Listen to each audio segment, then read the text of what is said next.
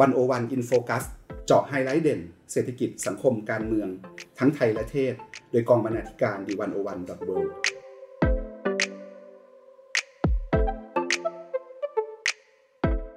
สวัสดีครับ คุณผู้ฟัง One O One In Focus ทุกท่าน วันนี้ One O One In Focus อยากชวนคุณผู้ฟังคุยเรื่องพฤติกรรมพฤติกรรมหนึ่งครับ ซึ่งเป็นพฤติกรรมที่รู้จักกันดีในสังคมไทย นั่นก็คือการดื่มแอลกอฮอล์ ถึงแม้ว่าเราจะยืนยันนะครับว่าการดื่มเนี่ย เป็นเรื่องของทางเลือกของแต่ละคน ว่าใครจะดื่มไม่ดื่มอย่างไรเนี่ย เป็นสิทธิส่วนบุคคลเลยในการตัดสินใจ แต่กันนั้นเราก็ตระตระหนักดีครับว่า การดื่มเหล้าเนี่ยมีผลข้างเคียงแล้วมีผลกระทบต่อสังคม แล้วก็ที่สำคัญไปกว่านั้นนะครับ พฤติกรรมในการดื่มของคนแต่ละคนเนี่ย มีความซับซ้อนนะครับ ปัจจัยหลายปัจจัยเลยที่ทำให้เราเลือกหรือไม่เลือกที่จะดื่มเหล้าไม่ว่าจะเป็นสังคมเศรษฐกิจการเมืองนะครับ อาจจะเป็นปัจจัยเล็ก ๆ อย่างเรื่องการฟังเพลง อารมณ์ในห่วงขณะนั้น หรือจะเป็นปัจจัยใหญ่ที่เกี่ยวโยงกับความเป็นอยู่ สิ่งแวดล้อมรอบตัว ปัญหาครอบครัว ปัญหาทางเศรษฐกิจหรืออื่นๆนะครับ วันนี้เราก็เลยอยากจะชวนคุณผู้ฟัง มาคุยกันเรื่องนี้เป็นการเฉพาะนะครับ วันนี้ผมสมคิดพุทธศรีบรรณาธิการวันวันดอทเวอยู่กับอกองบรรณาธิการนะครับ ก็คือคุณ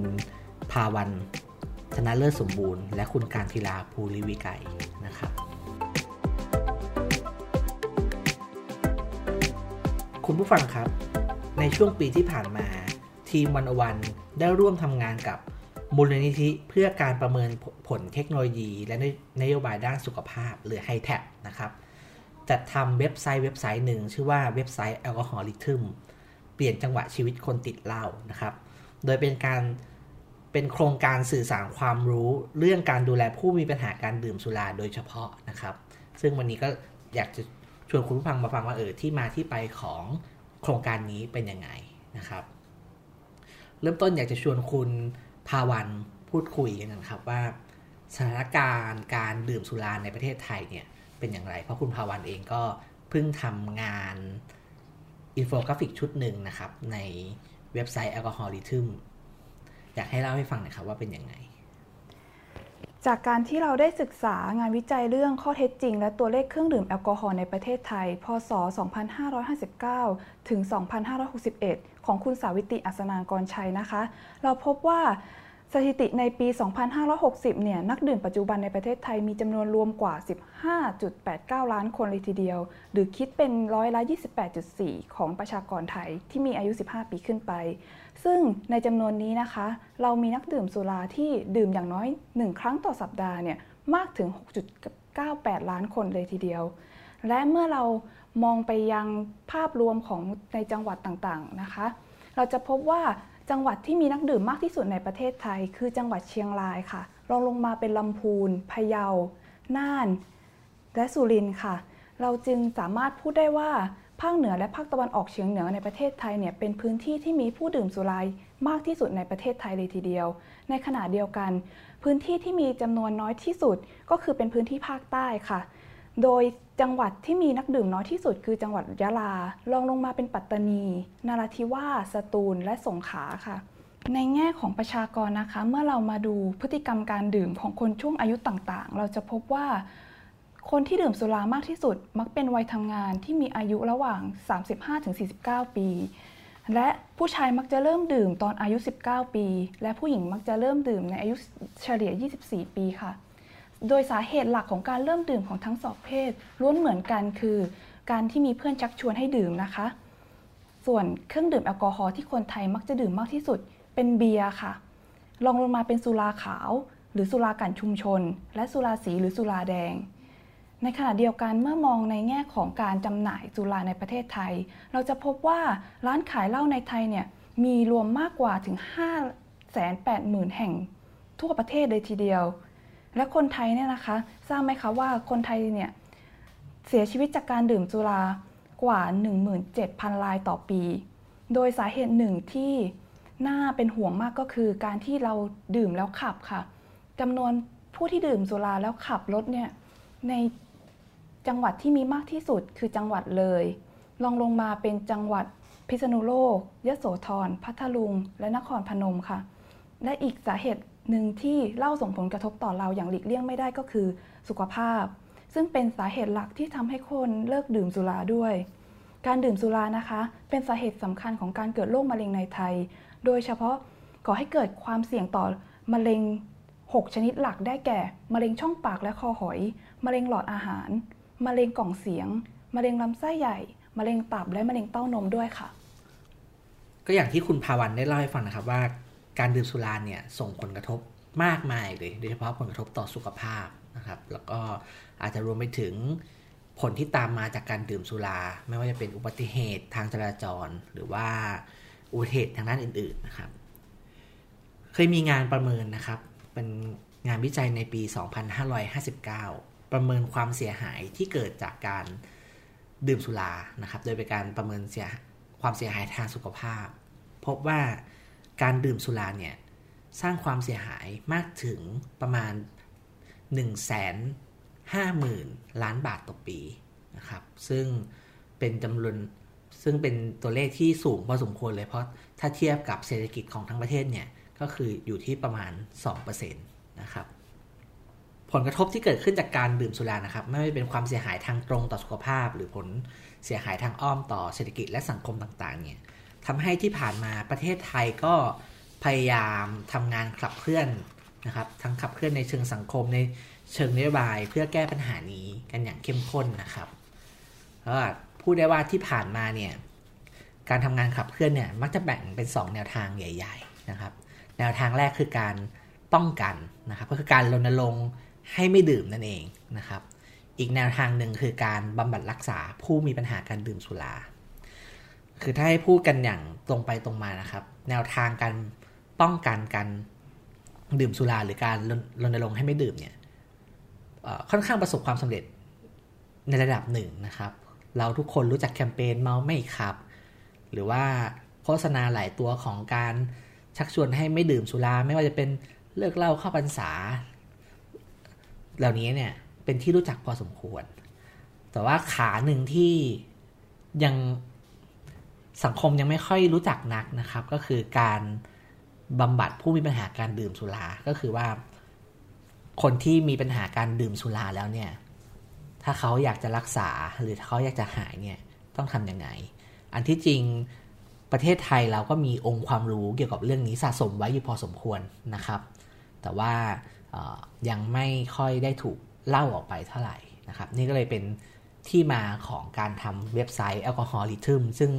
ได้เล่าให้คุณผู้ฟังไปเมื่อช่วงต้นรายการนะครับ เว็บไซต์แอลกอฮอลิทึมเปลี่ยนจังหวะชีวิตคนติดเหล้านะครับ ก็คือ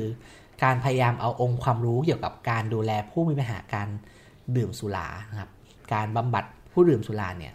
มาเล่าให้มันง่ายขึ้นให้เข้าถึงคนในวงกว้างมากขึ้นนะครับ แล้วก็หวังว่า ป่วยหรือว่าญาติผู้ป่วยหรือใครที่มีคนใกล้ตัวที่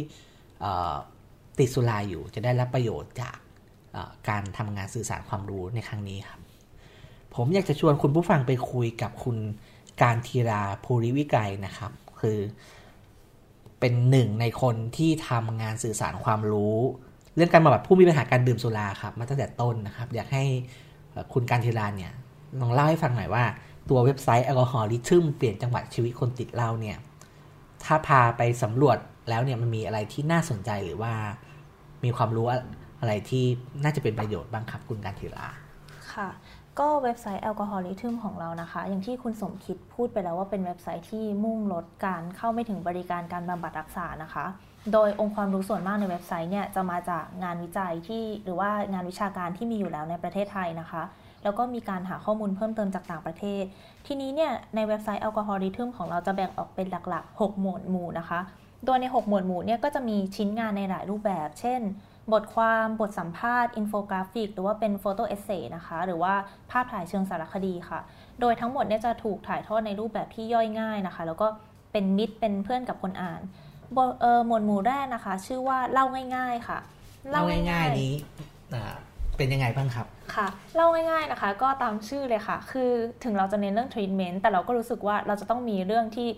เป็นเรื่องอื่นที่อาจจะเป็นมิติทางสังคมทางวัฒนธรรม สอดแทรกเข้ามาในเว็บไซต์ด้วย เล่าง่ายๆเนี่ยก็จะนำเสนอเรื่องเล่าเรื่องสุราแบบง่าย ๆ ในหลายมุมนะคะ ตั้งแต่เรื่องพื้นฐานเกี่ยวกับเล่าเลย คือเช่น กินเหล้าแล้วเมา แล้วทำไมถึงทำให้เราเมา กินเหล้าแล้วไปทำอาจจะทำให้เกิดความรุนแรงทำไมถึงเป็นอย่างนั้น เราก็จะเอางานวิจัยที่เกี่ยวข้องตัวนี้เนี่ยมาย่อยให้มันง่ายขึ้น เพื่อให้ท่านผู้อ่านได้รู้เรื่องพื้นฐานเกี่ยวกับเหล้าหรือว่าเมื่อกี้บอกไปแล้วก็คือมีแง่มุมอื่นๆ นอกจากเรื่องสุขภาพ ก็เช่นเรื่อง คุณเชื่อไหมว่าเสียงเพลงบางประเภทเนี่ยกระตุ้นให้คุณอยากดื่มมากขึ้น และนี่ก็เป็นเหตุผลว่าทำไมผับถึงต้องเปิดเพลง หรือว่าอีกแง่มุมหนึ่งเนี่ยก็คือเล่ากับเพศสภาพ รู้ไหมว่าเล่าเนี่ยมันส่งผลกับความเป็นชาความเป็นเพศชายความเป็นเพศหญิงของคุณยังไงบ้าง อันนี้ก็คือเล่าง่าย ๆนะคะค่ะ ส่วนหมวดที่2นะคะคือเล่าแล้วเปลี่ยนค่ะ เล่าแล้วเปลี่ยนเนี่ยเป็นเรื่องเล่าของ คือเราจะแบ่งเป็นเรื่องเล่าของคนที่เคยติด สุราแต่ว่าเลิกได้นะคะ โดยตอนนี้ที่มีเนี่ยก็จะเป็นเรื่องเกี่ยวกับด a n เ e l Radcliffe นะคะ เป็นนักแสดงที่รับบทแฮร์รี่พอตเตอร์ คือหลังจากที่เขาออกจากฮอกวอตส์แล้วเนี่ย คือก็คือถ่ายทำภาพยนตร์เสร็จทั้ง 7 ภาคแล้วเนี่ย ปรากฏว่าเขามีปัญหาเรื่องติดสุรา แล้วเขาก็เป็นคนหนึ่งที่เลิกได้แล้ว แล้วก็ออกมาเปิดเผย เรื่องราวของตัวเองอย่างตรงไปตรงมา เราก็หวังว่าตรงนี้เนี่ยจะเป็นแรงบันดาลใจให้หลาย ๆ คน หรือว่าก็มีการไปพูดคุยเกี่ยวกับ คุณครูนะคะที่ทำโครงการเลิกเล่าในสถานศึกษา เพื่อที่จะเป็นแรงบันดาลใจให้กับหลาย ๆ คนเช่นกัน อันที่3นะคะก็คือนวัตกรรมเลิกเล่าค่ะ อันนี้เนี่ยจะเป็นหมวดหมู่ที่พูดเกี่ยวกับเทคนิควิธีการในการเลิกเล่านะคะ ซึ่งหลาย ๆ คนเนี่ยอาจจะยังไม่ทราบว่าถ้าเลิกเล่าแล้ว คุณจะต้องเลิกคุณอยากจะเลิกเล่า คุณจะต้องเริ่มยังไง คุณจะไปหาใคร หาหมอแบบไหนเราก็จะนำเสนอตรงนี้ ทั้งการเลิกเล่าทั้งการขอโทษค่ะ ทั้งการบำบัดสุราที่เป็นการบำบัดในระบบทางการแพทย์ เช่น เข้าไปที่สถาบันอะไรบ้าง มีสถาบันอะไรบ้างที่บำบัดเหล้านะคะเราก็จะรวบรวมไว้เป็น 5 หน่วยงานสำหรับคนอยากเลิกเหล้าให้คุณ คุยกับพยาบาลที่สถาบันที่ชื่อเดิมว่าธัญรักษ์เนี่ยว่ามีขั้นตอนการบำบัดยังไงบ้าง หรือว่าเราก็นำเสนอเรื่องการบำบัดทางเลือกด้วยนะคะ ก็คือเช่น เราคุยกับนักจิตวิทยาค่ะ ที่เอาหลักปรัชญาที่ชื่ออัตถิภาวานิยมนะคะ มาใช้บำบัด ซึ่งหลักนี้เนี่ยจะไม่ได้พูดเลยว่าให้คุณเลิกเล่า แต่ว่าพอคุณคุยกับเขาไปจนจบเซสชันเนี่ย คุณอาจจะอยากเลิกเล่าเอง โดยที่เขาไม่ได้พูดคาว่าเลิกเล่าสักคำแล้วก็ลองมาอ่านดูได้นะคะ ว่าทำไมถึงเป็นอย่างนั้น ครับ ผมเห็นรายชื่อ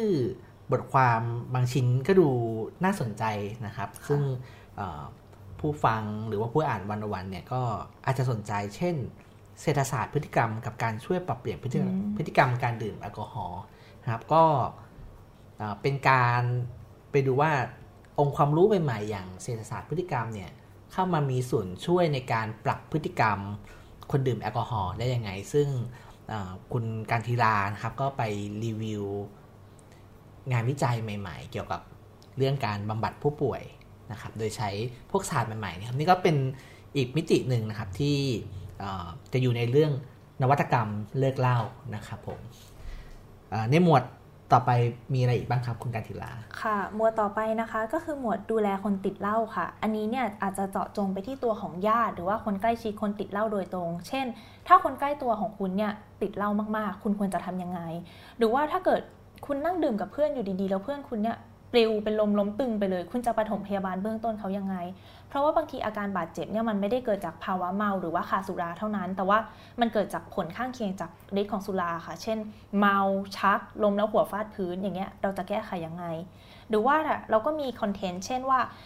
จากอาการเมาเนี่ยจะนำไปสู่ภาวะขาดสุรายังไง แล้วเราเนี่ยต้องดับมือยังไงคอนเทนต์อย่างนี้ก็มีนะคะ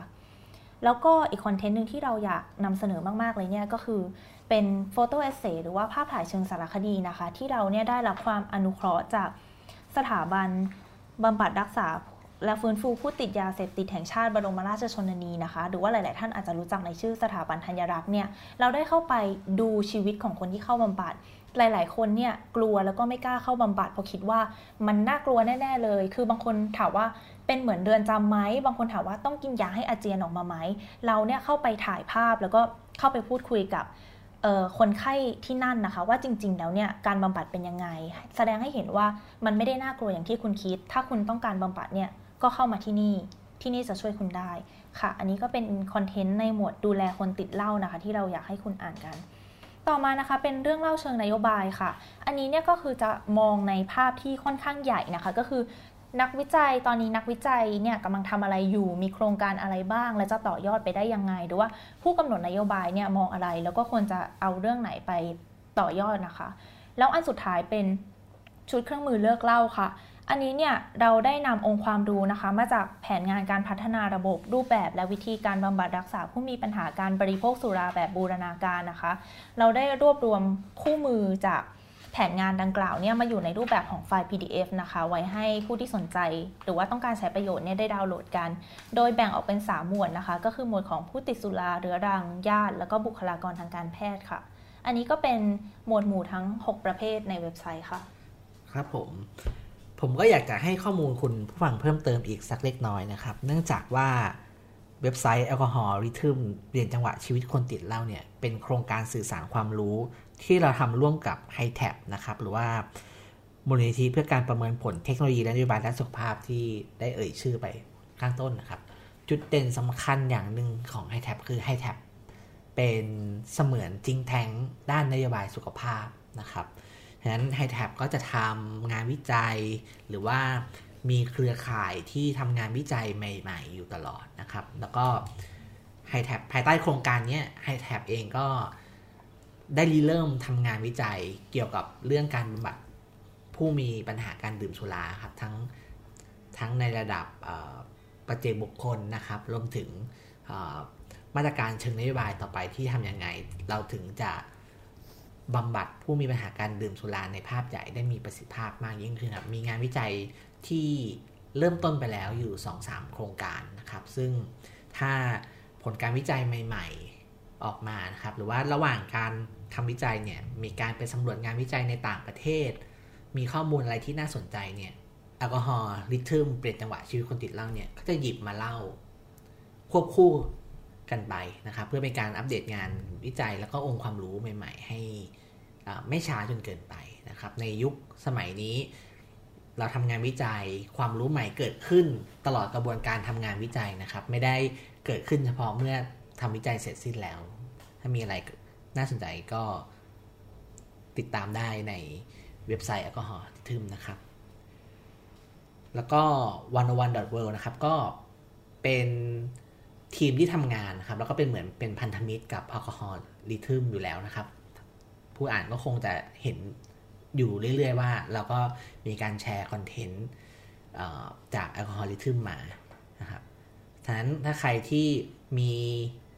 คนรู้จักนะครับ มีปัญหาเรื่องการดื่มสุรานะครับ อยากจะชวนให้เขาลองเข้ามาดูว่ามีข้อมูลอะไรใหม่ๆบ้างที่ทำให้เขาสามารถเลิกหรือว่าทำยังไงให้อาการทุเลาลงได้เนี่ย ข้อมูลเหล่านี้ก็อาจจะเป็นประโยชน์นะครับ ครับก็สำหรับวันวันอินโฟกัสวันนี้นะครับ ก็ขอลาท่านผู้ฟังไปก่อนนะครับ วันนี้ผมสมคิดพุทธศรีคุณภาวันและคุณกันิลา สวัสดีเท่านี้ครับ